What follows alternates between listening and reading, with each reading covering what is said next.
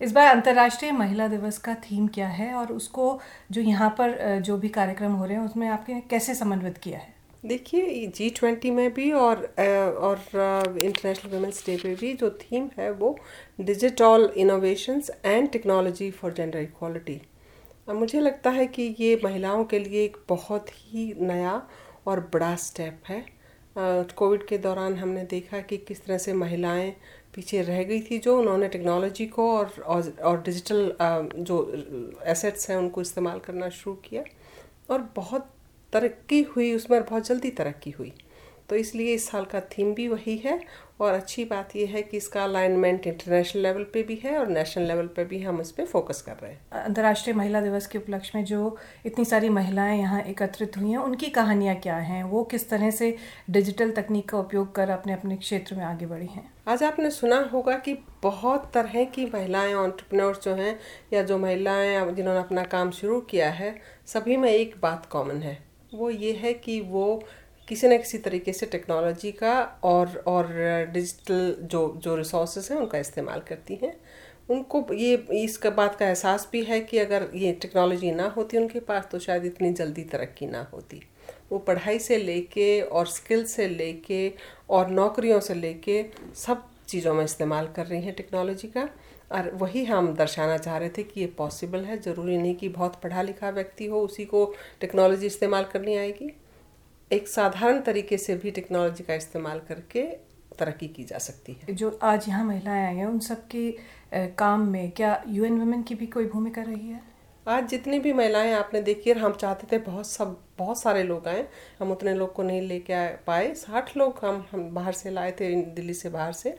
उन उन सभी में एक ही बात जैसे जो जो मैंने कहा सब की सब ऑन्टरप्रनोर्स हैं या तो या वो किसी कार्य में लगी हुई हैं या जो शिक्षा को अपनी को पूरा करने में लगी हुई हैं। और तीनों की तीनों चीज़ों के लिए उनको टेक्नोलॉजी ने बहुत सहारा दिया है। और ये हमारे अपने प्रोग्राम की महिलाएँ हैं हम कहीं और से बाहर से नहीं लाए हैं। तो यूएन वुमेन किस तरह की मदद दे रहा है इन महिलाओं को आगे बढ़ने में? हम इनको तीन तरह की दे रहे हैं मदद। एक तो ये है कि अवेयरनेस जनरेट करने का काम जो है वो गांव-गांव में हमारे जो टीम लगी हुई है, हमारे इम्प्लीमेंटेशन पार्टनर हैं, वो अवेयरनेस जनरेट करते हैं कि महिलाओं के लिए, तरक्की करने के लिए ज़रूरी है जेंडर इक्वालिटी के लिए कि टेक्नोलॉजी का इस्तेमाल किया जाए। दूसरा, हम उनको शिक्षित करते हैं और उनको स्किल्स देते हैं। तीसरा, फिर गेनफुल एम्प्लॉयमेंट या गेनफुल ऑन्टरप्रिनरशिप के साथ हम उनको जोड़ते हैं, ताकि सिर्फ़ ये बातें ना रह जाएँ वो उसका भरपूर इस्तेमाल भी कर पाएँ। तो ये तीनों चीज़ों में यूएन वुमेन की भूमिका है और हम खुद डायरेक्टली नहीं करते, लेकिन हमारे इम्प्लीमेंटेशन पार्टनर्स के ज़रिए हम सब कुछ बहुत ही रिमोट डिस्ट्रिक्ट्स में काम कर रहे हैं, जहाँ से आज ये महिलाएँ आई थी। तो खासतौर से कोविड के दौरान जो ऑन्टरप्रन्योर्स हैं, जो महिला उद्यमी हैं, उनको काफ़ी परेशानी, काफ़ी समस्याएँ झेलनी पड़ी थी। तो उससे अब उबरने की स्थिति आ गई है क्या? उसमें किस तरह यूएन वुमेन उनको सपोर्ट कर रहा है? उस बारे में कुछ बताएँ। कोविड में जो निराशा, जो एक छाई थी सब लोगों के मन में मुझे लगता हमारे लिए अब मुझे कहना नहीं चाहिए बात, लेकिन फिर भी हमारे लिए गोल्डन पीरियड था महिलाओं के लिए वो। क्योंकि हमने घर में उनको, उनके घर के नज़दीक जाके उनको बहुत सारी स्किल्स दी। वहाँ से उन औरतों को ये लगा कि अगर हम कोविड के दौरान हम इतना सीख सकते हैं तो जब कोविड का जब स्थिति अब ठीक हुई है थोड़ी सी तो अब वो उसका इस्तेमाल करके आगे बढ़ रही हैं। लेकिन हमें बहुत खुशी है कि कोविड का जो मजबूरी थी उसमें इन महिलाओं को हमने बहुत आगे बढ़ने की ना केवल एक एक प्रोत्साहित किया उनको बल्कि उनको स्किल्स भी कुछ ऐसी दी जो आगे उनको बहुत आगे लेके जाएँगी। तो राष्ट्रीय स्तर पर यूएन वुमेन की क्या क्या कार्यक्रम क्या क्या योजनाएँ चल रही हैं और भविष्य की क्या योजना है? आगे किस तरह से विस्तार करने का प्लान है? हमारे चार बड़े प्रोग्राम्स हैं सबसे बड़ा तो हमारा वीमेंस इकोनॉमिक एम्पावरमेंट का है। और हम चाहते भी हैं और इस बात को समझते भी हैं कि जब तक महिलाएँ आर्थिक तौर पे स्वतंत्र नहीं होंगी, बहुत सारी और चीज़ें जो हैं वो हम सॉल्व नहीं कर पाएँगे।